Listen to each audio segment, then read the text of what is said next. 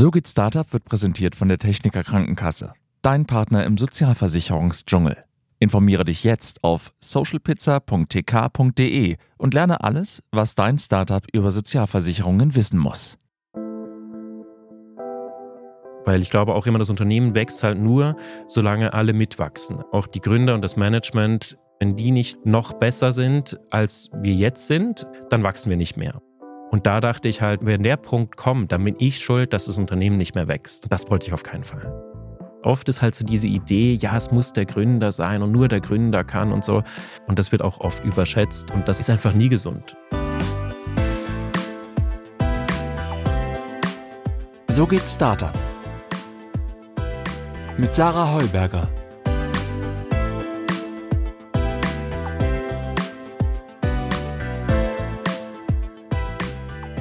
Noch bis vor kurzem war Mathis Büchi nicht nur Gründer, sondern auch CEO des Steuersoftware-Startups Taxfix. Doch dann entschied er sich, dass er nicht mehr der Richtige ist für den Chefposten. Also hat er sich auf die Suche nach einem geeigneten Nachfolger gemacht und sobald er den gefunden hatte, trat er zurück. Eine schwierige Entscheidung für jede Gründerin oder Gründer. Auf einmal leitet jemand anderes das eigene Unternehmen, das man selbst aufgebaut hat. Aber wann ist eigentlich der richtige Moment gekommen, um nicht mehr CEO zu sein? Darüber rede ich gleich mit Mathis, meinem heutigen Gast bei So geht Startup. Ich bin Sarah Heuberger, Journalistin bei Gründerszene. Schön, dass ihr wieder eingeschaltet habt und Mathis, schön, dass du da bist. Schön, hier zu sein. Mathis, 2016 hast du dein Startup Taxfix gegründet. Als du damals dein Unternehmen gestartet hast, was war da das große Ziel, das du damals erreichen wolltest? Also schneller Exit, Unicorn-Status, Börsengang, was war es? Ja, 2016 war noch war alles noch so ein bisschen anders. Wir wussten halt nicht, wir wollten einfach ein großes Problem lösen für viele Menschen. Es ging uns wirklich eigentlich um irgendwie einen Impact zu haben. Wir hatten ja schon ein erfolgreiches Unternehmen, das war profitabel äh, mit Small PDF, äh, diese Dokumentenplattform, läuft heute auch immer noch super, aber auch schon damals hatten wir das und wir haben uns wirklich Ideen gesucht, wo wir gesagt haben, hier können wir echt nochmal vielen Menschen helfen. Und wir dachten echt, die Steuererklärung ist etwas vom ekelhaftesten, was man sich überhaupt vorstellen kann. Und wenn wir dieses Problem lösen können für viele Millionen Menschen, dann haben wir echt was Tolles erreicht und können auch ein großes Business bauen. Aber jetzt mal Impact hin oder her. Ich meine, im Geheimen, manchmal ist es auch dann nicht so geheim, wollen ja alle Gründerinnen oder Gründer irgendwie das Branche XY revolutionieren oder so. Aber man hat ja vielleicht schon auch so ein bisschen so einen geheimen Plan, wo es dann im besten Fall mal hingehen soll. Also was ist dann das, das absolute Ziel? Also das meinte ich damit. Ja, vielleicht sollte man das haben, aber wir hatten echt nicht so weit gedacht. Also ich bin auch immer ein bisschen kritisch, wenn man schon über den Exit nachdenkt, wenn man gründet. Äh, das kann man natürlich tun, aber dann wird auch eine, also eine andere Firma vielleicht daraus. Und wir hatten wirklich einfach gesagt, wir haben Lust, coole Produkte zu bauen, vielen Menschen zu helfen und dieses Problem zu lösen. Und ich glaube, das war auch unsere Stärke, halt diesen Fokus dann zu haben, auch am Anfang. Ja, Vielleicht jetzt noch mal ganz kurz zum Hintergrund. Du hast es gerade schon gesagt, Taxflix ist eine Software, mit der man äh, online seine Steuererklärung abgeben kann. Vielleicht ein bisschen einfacher als mit Elster, mit diesem alten Programm, was man vielleicht kennt. Und äh, jetzt, wo gerade wieder die Steuererklärung äh, fällig war, haben vielleicht viele Hörerinnen und Hörer auch eure Werbung gesehen. Mhm. In dem Zeitraum dreht ihr ja nochmal euer Marketingbudget voll auf das war jetzt die erste Steuererklärungssaison, wo du dann eigentlich wusstest, okay, jetzt hast du nicht mehr so das Steuer in der Hand. Wie, wie war das für dich? naja, ähm, also es ist ja auch immer noch sehr frisch. Äh, Martin hat jetzt vor vier, fünf Wochen angefangen. Ich bin natürlich sehr, sehr eng dabei, auch mit dem Team und allem. Ähm, deswegen gefühlt jetzt doch noch sehr, sehr nah dran. Und klar, die Steuersaison äh, ist wichtig. Auch diese, diese Oktober war jetzt extrem wichtig. Und ja, aber ich muss auch sagen, das, das Tolle halt bei diesem Unternehmen ist, dass wir es wirklich geschafft haben, auf ein Level zu kommen, wo sehr viel halt ohne mich läuft. Die Teams sind unglaublich stark. Wir haben super starke Leadership, die einfach das ownen und ja, das alles schauen, dass einfach alles wirklich läuft. Und das war nicht so vor ein paar Jahren. Vor ein paar Jahren war noch und gefühlt mindestens musste ich überall dabei sein, überall mitdenken. Und da sind wir jetzt auch auf einem ganz anderen Level. Deswegen, ja. ich kann mich natürlich informieren und ich kann mich, äh, kann Fragen stellen, aber ich muss überhaupt nicht. Und das ist natürlich toll. Also mhm. deswegen, ich denke auch diese Reife vom Unternehmen war mir halt unglaublich wichtig, das, das wirklich zu erreichen. Martin hast du gerade erwähnt, äh, Martin Ott ist dein Nachfolger als CEO und ähm, wie du den gefunden hast und so, darüber sprechen wir gleich nochmal. Vielleicht kannst du dich erinnern an den allerersten Moment, wo du dir gedacht hast, hm, vielleicht braucht mich das Unternehmen gar nicht mehr so, wie du gerade gesagt hast, oder vielleicht bin ich gar nicht mehr der Richtige jetzt für diesen CEO-Posten? Wann war das? Also gut, als selbstkritischer Mensch stelle ich mir immer die Frage, grundsätzlich mache ich alles richtig? Könnte ich es auch besser machen? Machen es andere Leute besser? Äh, ich informiere mich sehr stark, äh, lese Bücher. Wie, bin ich, wie bekomme ich irgendwie es hin, noch ein besserer Manager zu sein? Und äh, frage mich halt da stetig. Und ich glaube, diese Selbstreflexion bringt halt extrem viel, wenn man unglaublich viel lernt dabei, um immer wieder zu sehen, wie kann ich noch besser sein? Oder jede, jeden fast Tag diese Frage sich zu stellen. Und das habe ich auf jeden Fall immer gemacht und dort immer auch gesehen, wo Sachen jetzt, was habe was hab ich wirklich Spaß dran und was, was mache ich gut, was kann ich noch besser machen und so weiter. Und deswegen, ich glaube, immer wieder mal natürlich dann die Frage im Kontext, könnte das jemand anders noch besser machen als ich? Ich denke aber, das ist ganz was anderes, als wenn es dann ein bisschen konkreter wird. Und dann, und dann irgendwann stellt man sich ja wirklich die Frage, dann kommen so ein paar Punkte zusammen. Und ich glaube, das war so wirklich wahrscheinlich Ende 2020 wahrscheinlich, so im Januar, als es mir dann nochmal so sehr, sehr konkret klar wurde, ich dann wirklich auch das Gespräch gesucht habe mit meinem Mitgründer, ihn kenne ich schon seit wir zehn Jahre alt sind. Also wir sind halt auch super dicke Freunde und äh, konnten das halt wirklich einfach so offen besprechen und haben dann auch geschaut, ja, was wären denn Möglichkeiten und wie könnte man es angehen? Und dann erst ganz vorsichtig mit dem Board auch gesprochen, um einfach auch Möglichkeiten zu evaluieren. Mhm. Ähm, also ja, im Januar diesen Jahres, also genau. 2021 war das dann. Ja, mhm. genau. Also wo es so richtig konkret wurde. Ja. ja. Und dein Mitgründer Lino war dann der Erste, mit dem du darüber gesprochen hast? Ja, natürlich. Und wie, wie kann man sich da so ein Gespräch vorstellen? So, nachdem ihr jetzt auch die Firma zusammen aufgebaut habt und die andere Firma ja auch schon zusammen gemacht habt? Ja, also wir, wir, wir kannten es ja auch von der anderen Firma, als dort haben wir eigentlich den gleichen Prozess gemacht. Auch dort einem gewissen Punkt haben wir gesagt, wir brauchen einen CEO. Ich war CEO vorher und dann haben wir gesucht und, und, und geschaut und, und hatten dann halt die Erfahrung gemacht, ja, auch wie ich vielleicht in einer anderen Position sehr nah auch mit dem Unternehmen arbeiten kann, aber nicht mehr CEO sein. Und bei Small PDF hat das unglaublich gut funktioniert. Das war halt ein Riesenerfolg, auch also in den Zahlen, Revenue und so weiter, aber auch einfach in der Zusammenarbeit. Und deswegen kannte das Lino halt auch sehr gut. Also er hat das auch gesehen, wie ich auch funktionieren kann in einer anderen Rolle. Und ich glaube, deswegen war das gar nicht so kompliziert, weil ich habe ihm immer gesagt, du, wir könnten es eigentlich ähnlich wieder machen wie bei Small PDF. Was mir natürlich extrem wichtig war, einfach rauszufinden, wie er das sieht. Also, oder was sind seine Wünsche, was ist, was ist ihm wichtig dann äh, jetzt für die Zukunft.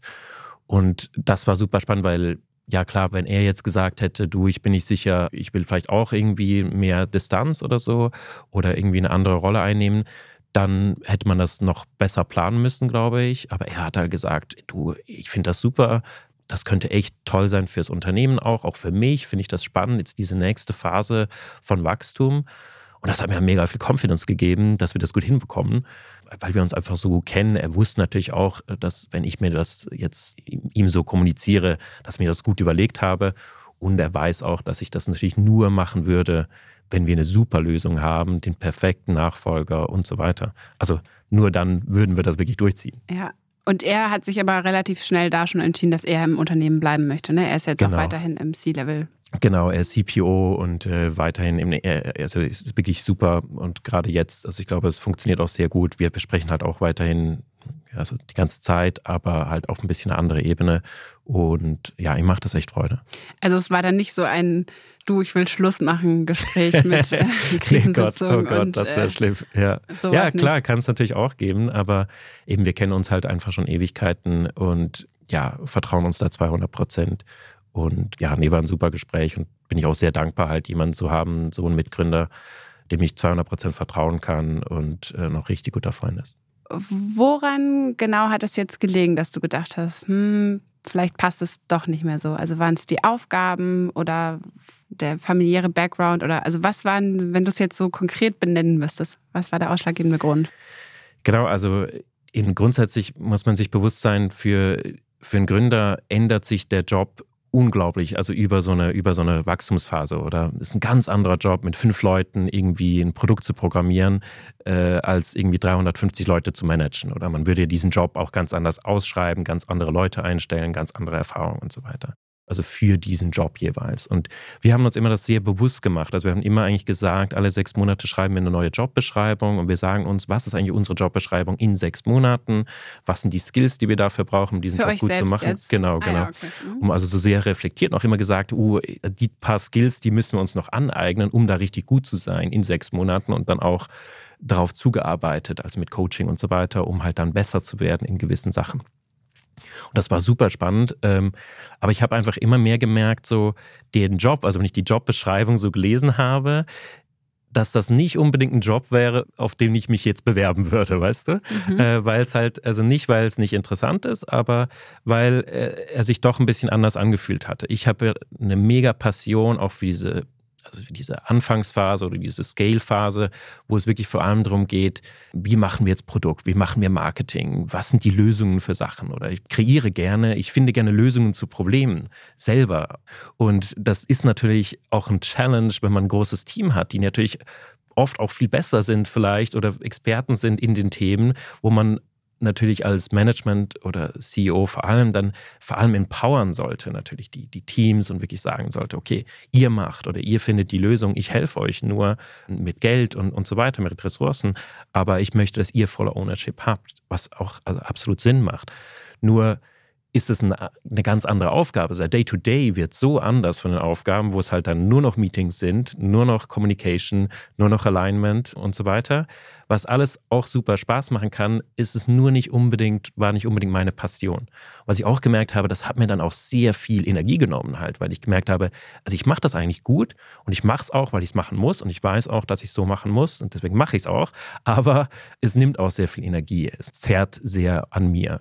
Und da hatte ich auch gedacht, so ja, also es sind immer zwei Komponenten, die jemanden gut machen in einem Job. Einerseits, ich glaube, wie, wie talentiert man ist, aber auch wie viel Spaß man hat und der war dann ich, irgendwann nicht mehr so. Genau, der zweite Teil war einfach nicht mehr so da. Und da habe ich einfach gemerkt, es gibt halt Leute, auch in diesem Unternehmen, ja, ich habe diese Executives eingestellt, die, die sind super in dem, die macht das richtig Spaß und die machen das auch sehr, sehr gut. Und halt auch gemerkt, ja, da gibt es natürlich auch CEOs, die das einfach noch anders machen und auch nochmal mehr Passion haben für, für genau diese Phase. Und was wir natürlich auch gemerkt haben, oder Textfix so eine krasse Erfolgsstory, aber die Reise geht natürlich auch weiter. Es ist noch so viel, was wir noch machen können und müssen und wir sind immer noch ganz am Anfang im Unternehmen. Also es ist noch äh, ein langer Weg, also zeitlich, aber auch natürlich immer mehr Leute, größeres Team und so weiter. Also einfach da gemerkt, das kann gut sein, dass ich eines Tages, und vielleicht noch nicht jetzt, aber vielleicht in ein paar Jahren, eigentlich das Growth Potential eigentlich limitiere des Unternehmens, oder? Weil ich glaube auch immer, das Unternehmen wächst halt nur, solange alle mitwachsen. Also solange auch die Gründer und das Management, wenn die nicht mehr mitwachsen oder wenn die nicht noch besser sind, als wir jetzt sind, dann wachsen wir nicht mehr. Mhm. Also man ist dann der selber der limitierende Faktor halt vom Unternehmen und auch vom Wachstum. Und da dachte ich halt, wenn der Punkt kommt, dann bin ich schuld, dass das Unternehmen nicht mehr wächst, oder? Und halte es eigentlich auf. Das wollte ich auf keinen Fall. Also hast du dir auch irgendwann Sorgen gemacht, dass du vielleicht also der hindernde Faktor bist, aber dass du das dann auch nicht mehr schaffst, was dann eigentlich von dir erwartet wird? Naja, schaffst, vielleicht hätte ich es geschafft, aber vielleicht wollte ich es nicht mehr schaffen, weißt du? Mhm. Also es ist ein bisschen, ja, es ist natürlich, man kann vieles aus sich rausziehen. Das habe ich halt immer gemerkt, auch so eben die fünf, sechs Jahre. Ich habe zehn Jahre jetzt Startups gemacht, jeden Tag halt Vollgas und äh, man kriegt sehr viel hin. Äh, ist unglaublich. Und äh, das war halt vor allem mit Textweg mit einem unglaublich schnellen Wachstum nochmal, ähm, ja, einfach, einfach toll. Aber irgendwann muss man sich halt auch fragen, will man das oder, oder ist es wirklich das absolut Beste fürs Unternehmen? Und ich glaube, oder wir sind, grundsätzlich, glaube ich, als Team und Kultur, wir challengen uns immer. Wir haben einen Wert, wo wir sagen, Self-Development ist absolut im, im, im Zentrum, wo es auch immer darum geht, sich selber zu hinterfragen, zu reflektieren, zu sagen, wo kann ich noch besser sein. Und ich glaube, diese Reflexion und auch in, ohne Ego halt zu sagen, es geht ja nicht um mich hier. Es geht ja um, um das Unternehmen, um die Organisation, um auch dieses organische Organismus eigentlich der Organisation, der weiter wachsen will und sich entwickeln will und die beste Version von sich selber sein will. Und wenn jemand das besser machen kann oder, oder mehr Spaß hat dran und vielleicht deswegen es besser machen kann, dann ist das doch eine richtig tolle Sache. Also auch für mich als Shareholder natürlich, oder? Weil eigentlich ist dann auch das natürlich auch der Wert, auch finanziell gesehen, eigentlich noch mehr, mehr wert eines Tages. Und äh, ja, das kann wirklich das absolut Beste sein. Das unterschätzt man. Ich glaube, und oft ist halt so diese Idee, ja, es muss der Gründer sein und nur der Gründer kann und so. Ja, es gibt, glaube ich, ein paar Phasen vom Unternehmen, wo es wirklich, wirklich wichtig ist. Und auch in gewissen Situationen ist das so. Aber in vielen Situationen ist es auch nicht so. Und das wird auch oft überschätzt. Und das ist auch nicht gesund, diesen übermäßigen Druck an, an die Gründer, wo halt nur du kannst es äh, machen und nur du musst, du musst, du musst, ist einfach nie gesund. Das ist nie gesund für irgendjemand, für fürs Unternehmen nicht und nicht für die Gründer. Werbung. Buchhaltung ist dein Endgegner im Gründungsalltag? Nicht mit Safdesk. Denn die cloudbasierte Buchhaltungssoftware spart Kleinunternehmen und Selbstständigen nicht nur Zeit, sondern auch Kosten. Ob Rechnung, Buchhaltung oder Warenwirtschaft, profitiere auch du von Safdesk. Jetzt mit dem Code Gründerszene100. Sechs Monate gratis testen unter www.safdesk.de/slash Gründerszene. Also von diesem GründerInnen-Mythos nenne ich es jetzt mal, dass nur der Gründer, der das aufgebaut hat und geschafft hat, dass nur der diese Passion und dieses Engagement mit, mit sich bringt, um das äh, Startup so aus der Taufe zu heben. Davon hältst du nicht so viel, höre ich daraus.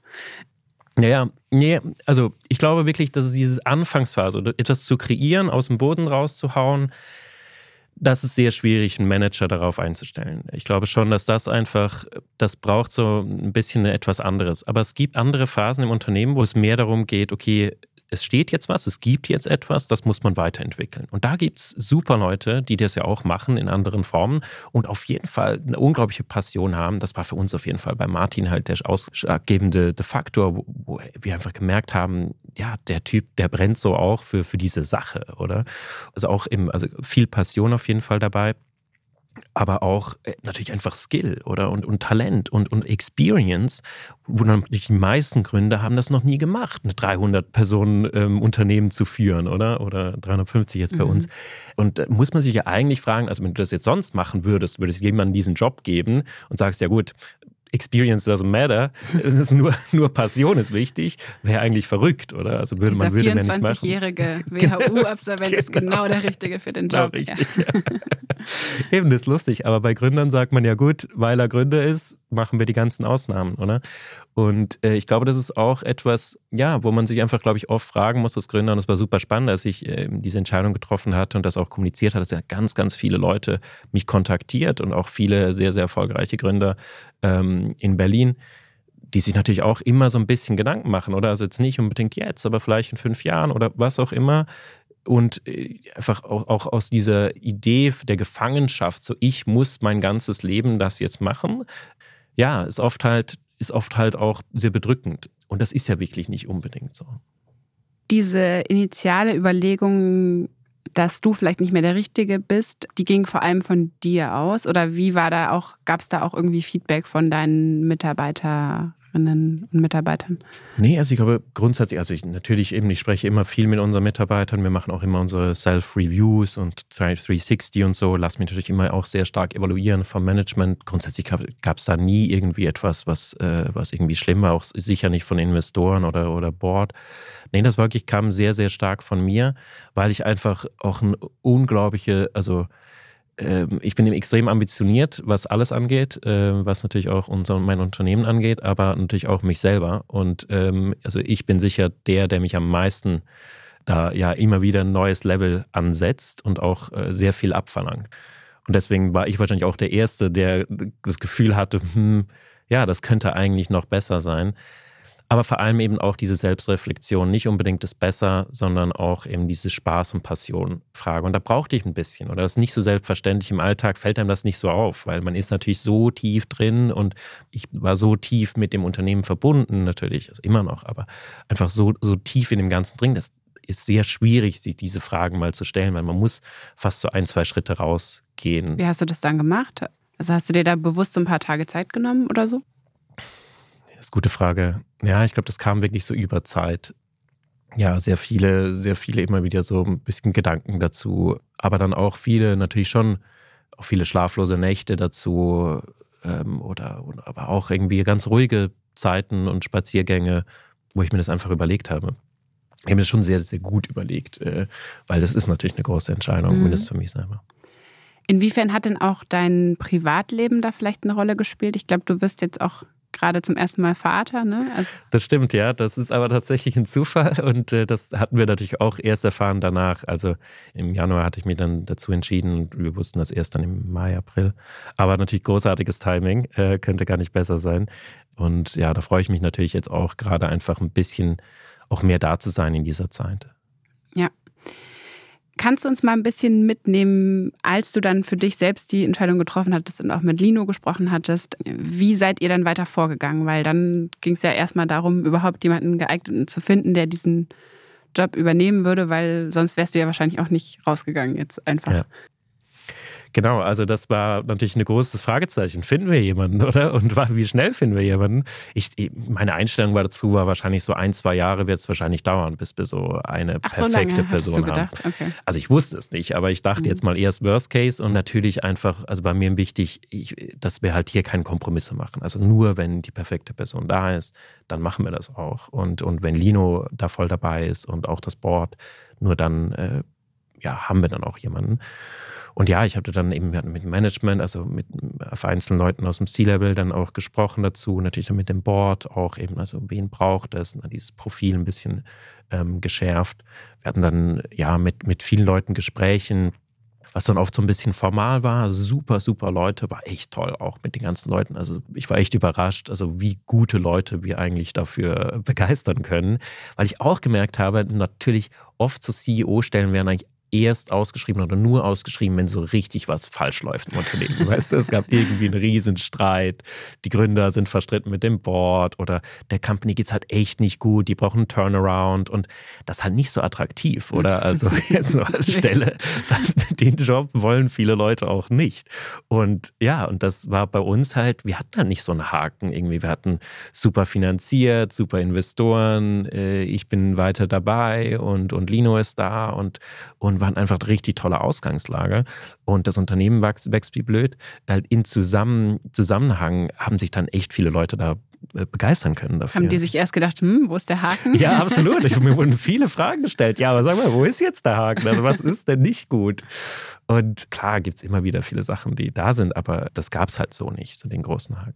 Also blöd gesagt, schreibt man das dann einfach auf diesen gängigen Jobportalen aus oder wie? Also Nein. das kann ich mir, Nein, wir wollten das natürlich so auch. Also uns oder? war wichtig grundsätzlich, weil wir nicht wussten, ob das jetzt ein Jahr oder zwei Jahre geht, wollten wir das auch wirklich noch vertraulich behandeln, weil es uns wichtig war, auch irgendwie eine, eine, eine, richtige Lösung dann zu präsentieren, sobald wir es kommunizieren, auch intern im Unternehmen oder dass das nicht jetzt vor allem auch in Corona-Zeiten jetzt irgendwelche Unsicherheiten schafft, wo die Leute nicht wissen, ja, was ist denn da und eben, wenn das dann zwei Jahre dauert, dann ist das doch sehr viel Unsicherheit. Also die Mitarbeiterinnen wussten und Mitarbeiter wussten das noch nicht, ne? Genau, Bis noch dahin. nicht, genau mhm. noch nicht. Das hatten wir, es war eine schwere Entscheidung, weil grundsätzlich sind wir immer sehr, sehr offen. Aber da dachten wir echt, das ist besser, weil wenn wir wirklich die Klarheit haben. Und ja, wir hatten dann eben also einen Prozess und äh, eben mit vielen Leuten aus aller Welt gesprochen und da hatten wir einfach echt Glück, dass Martin halt hier in Berlin war, weil er ist ja aufgewachsen und er ist halt ein richtig waschechter Berliner. Und äh, das war toll, weil ihn konnten wir halt ganz anders irgendwie auch kennenlernen, viele Spaziergänge im Park und halt wirklich so ein ganz anderes persönliches ähm, Kennenlernen, was dann ein bisschen weniger formell war, so, also weniger so Case Studies und Interviewfragen, sondern einfach mal lassen wir zwei, drei Stunden im Park spazieren. Und ähm, das war echt toll. Und da haben wir einfach ja, sofort geklickt. Und das waren wirklich eben ganz viele ganz talentierte Leute, aber auf dem Level muss man auch sagen, es ist eigentlich ist ja nicht die Frage, ob die was können. Also die können alle was. Das sind alle unglaublich kluge Leute, unglaublich motiviert, ambitioniert und so weiter, mit einem unglaublichen CV. Aber auf dem Level von wegen, ähm, ja, Cultural Fit ist dann eigentlich die, hauptsächlich die Frage, oder? Es ist, klickt man eigentlich, passt die Person bei uns ins Unternehmen oder würde die woanders eigentlich viel besser passen?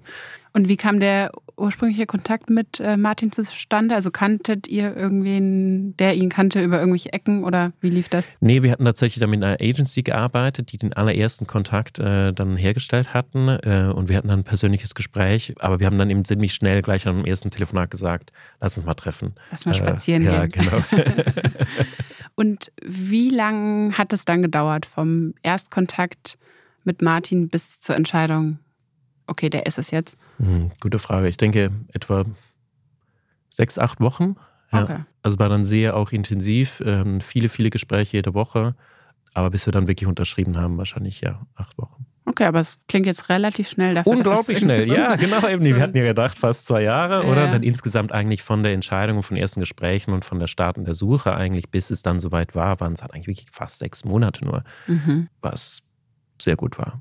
Schneller als gedacht. Absolut. Und dann hat er jetzt auch schon angefangen und ähm, du bist jetzt äh, seit kurzem als Chairman noch im Unternehmen irgendwie involviert und berätst dann oder was werden so deine Aufgaben sein?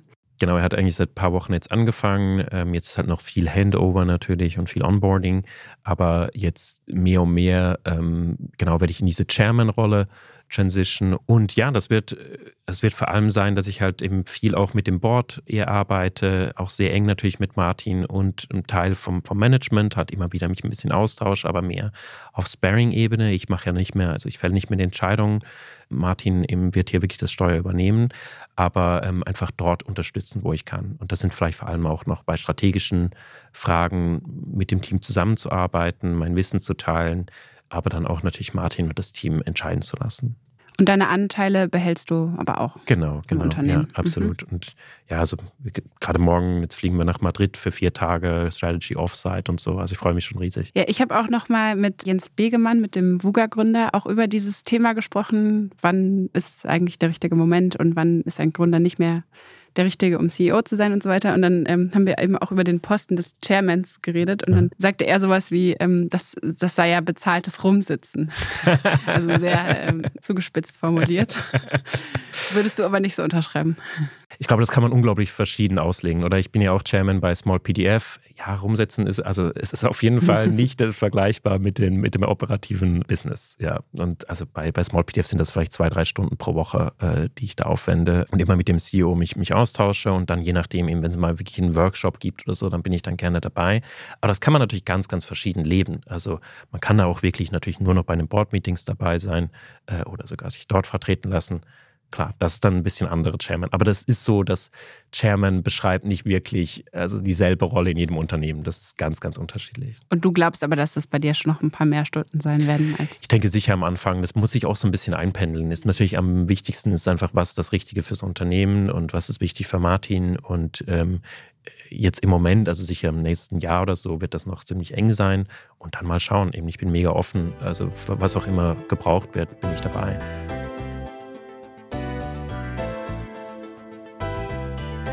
Werbung.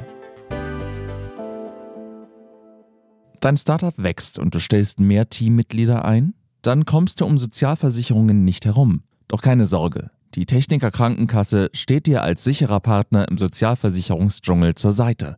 Auf socialpizza.tk.de findest du alle wichtigen Infos, verständlich und lecker aufbereitet. Und das für jede Phase deines Startups. Als ihr dann die Entscheidung getroffen hattet und Martin den Zuschlag bekommen hat, hattet ihr das ja auch öffentlich gemacht. Also du hattest dann auch selbst das in einem Statement geschrieben und in einem ausführlichen Medium-Artikel.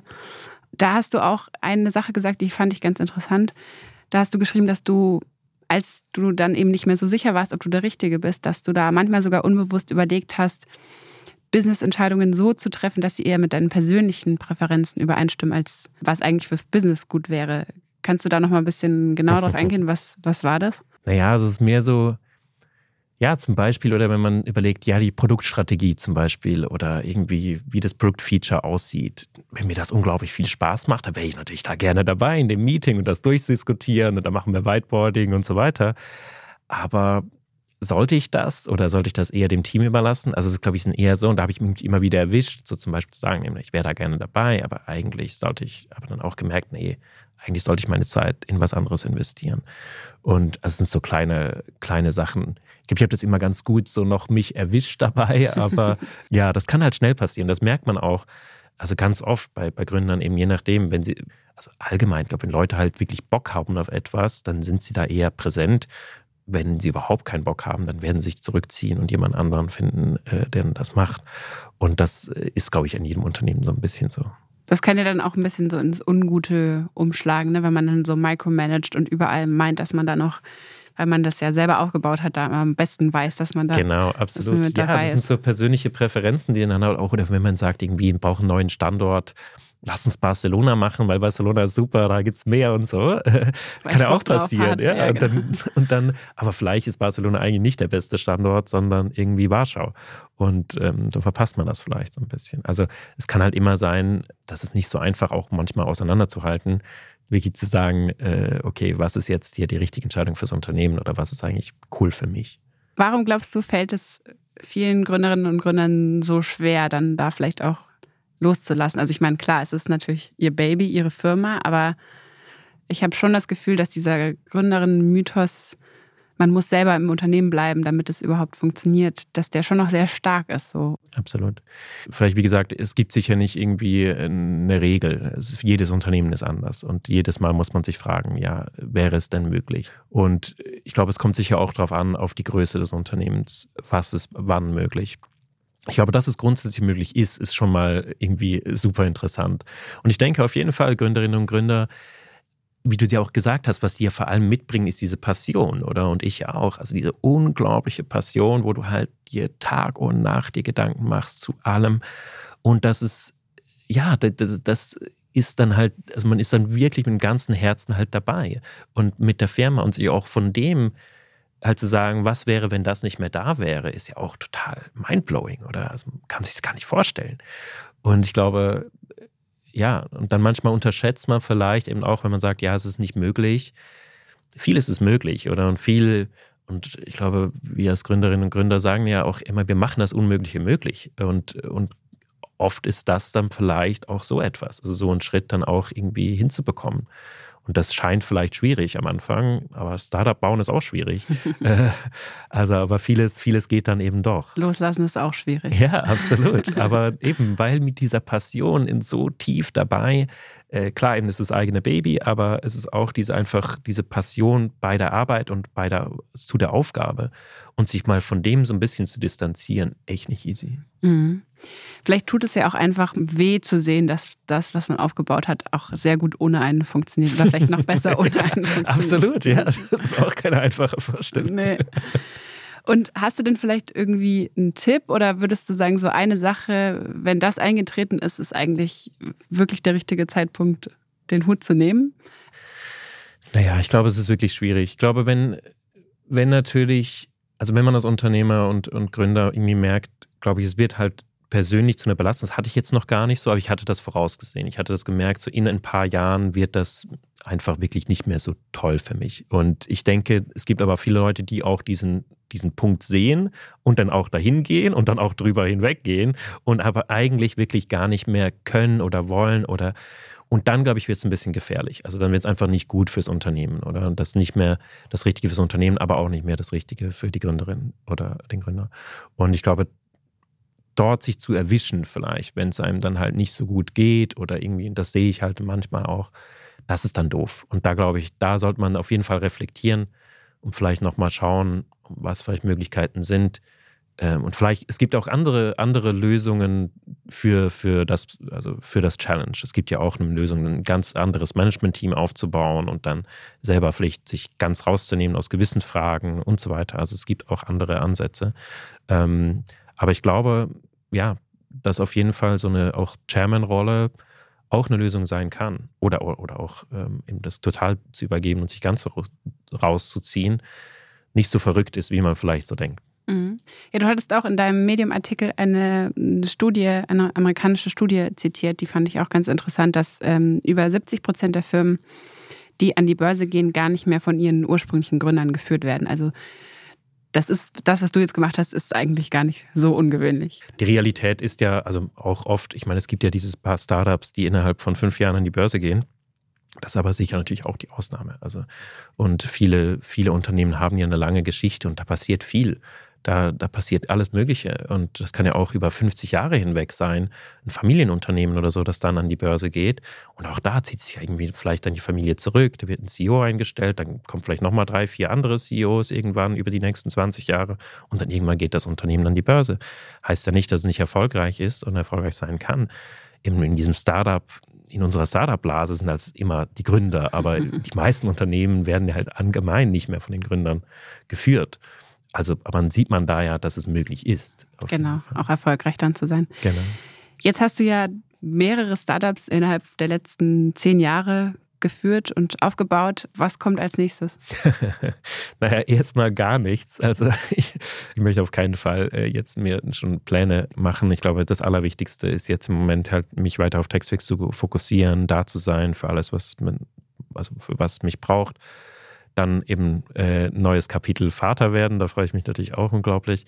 Und dann mal sehen, was kommt. Ich habe mega viel Energie und Lust, irgendwie andere also Sachen zu machen, irgendwie auf irgendeine Weise. Ob das jetzt ein Startup ist oder was ganz anderes, das kann ich noch gar nicht sagen. Oder du wechselst die Seiten und wirst den, gehst den typischen Weg und wirst Business Angel. Ja, könnte sein, glaube ich nicht so ganz. Ja, das ist mir zu, ist mir, glaube ich, nicht das Richtige für mich. Okay. Ja. Eher operativ dann. Genau, ich habe mhm. ein bisschen näher, lieber näher dran sein, was du, was du ja schon heute gehört hast. Äh, deswegen würde ich das, glaube ich, ein bisschen vermissen in der Rolle. Mathis, äh, zum Schluss stelle ich meinen Gästen immer gerne noch äh, zwei Fragen. Und, und zwar nennen wir doch mal zum einen eine Sache, die dir Sorge gemacht hat in den letzten Tagen und eine, die dich froh gemacht hat. hm. Naja, Sorgen. Nee, also ich bin ja gerade erstaunlich sorgenfrei, muss ich ja sagen. Also viel sorgenfrei. Ich hätte dir ganz viel Sachen sagen können, noch vor ein paar Monaten. Ja, also ich überlege mir gerade noch sehr viel, im was noch Informationen, was ich irgendwie Martin noch äh, irgendwie geben sollte und was er vielleicht noch nicht weiß und so. Da überlege ich sehr stark hin und dann machen wir auch immer wieder neue Onboarding-Sessions und Deep Dives. Das, das hält mich schon so ein bisschen wach. Was sind noch Sachen? Das beschäftigt mich. Ja, was mir Freude gemacht hat, ähm, ja, ich, ich weiß, also auf jeden Fall jetzt äh, meiner Frau, sie hat einen riesen Bauch und äh, da bewegt sich auch was. Und gerade vorgestern war so ein Moment, wo sie wirklich so die starke, stark gekickt hat, äh, das Kind. Äh, das war natürlich einfach unglaublich super. Und ähm, ja, das hat mich sehr gefreut. Sehr schön. Mathis, dann vielen Dank, dass du da warst und von dieser schweren Entscheidung erzählt hast, die du getroffen hast in den letzten Monaten. Und euch natürlich alles Gute auch für die neue Familie. Super. Danke dir, Sarah. Danke, dass ihr wieder zugehört habt bei So geht Startup. Wir freuen uns natürlich immer über Feedback an podcast.gründerszene.de und ansonsten folgt gerne auch Gründerszene auf Instagram, falls ihr das nicht schon tut. Da posten wir nämlich auch immer, wenn neue Folgen kommen. Mein Name ist Sarah Heuberger. Bis zur nächsten Woche.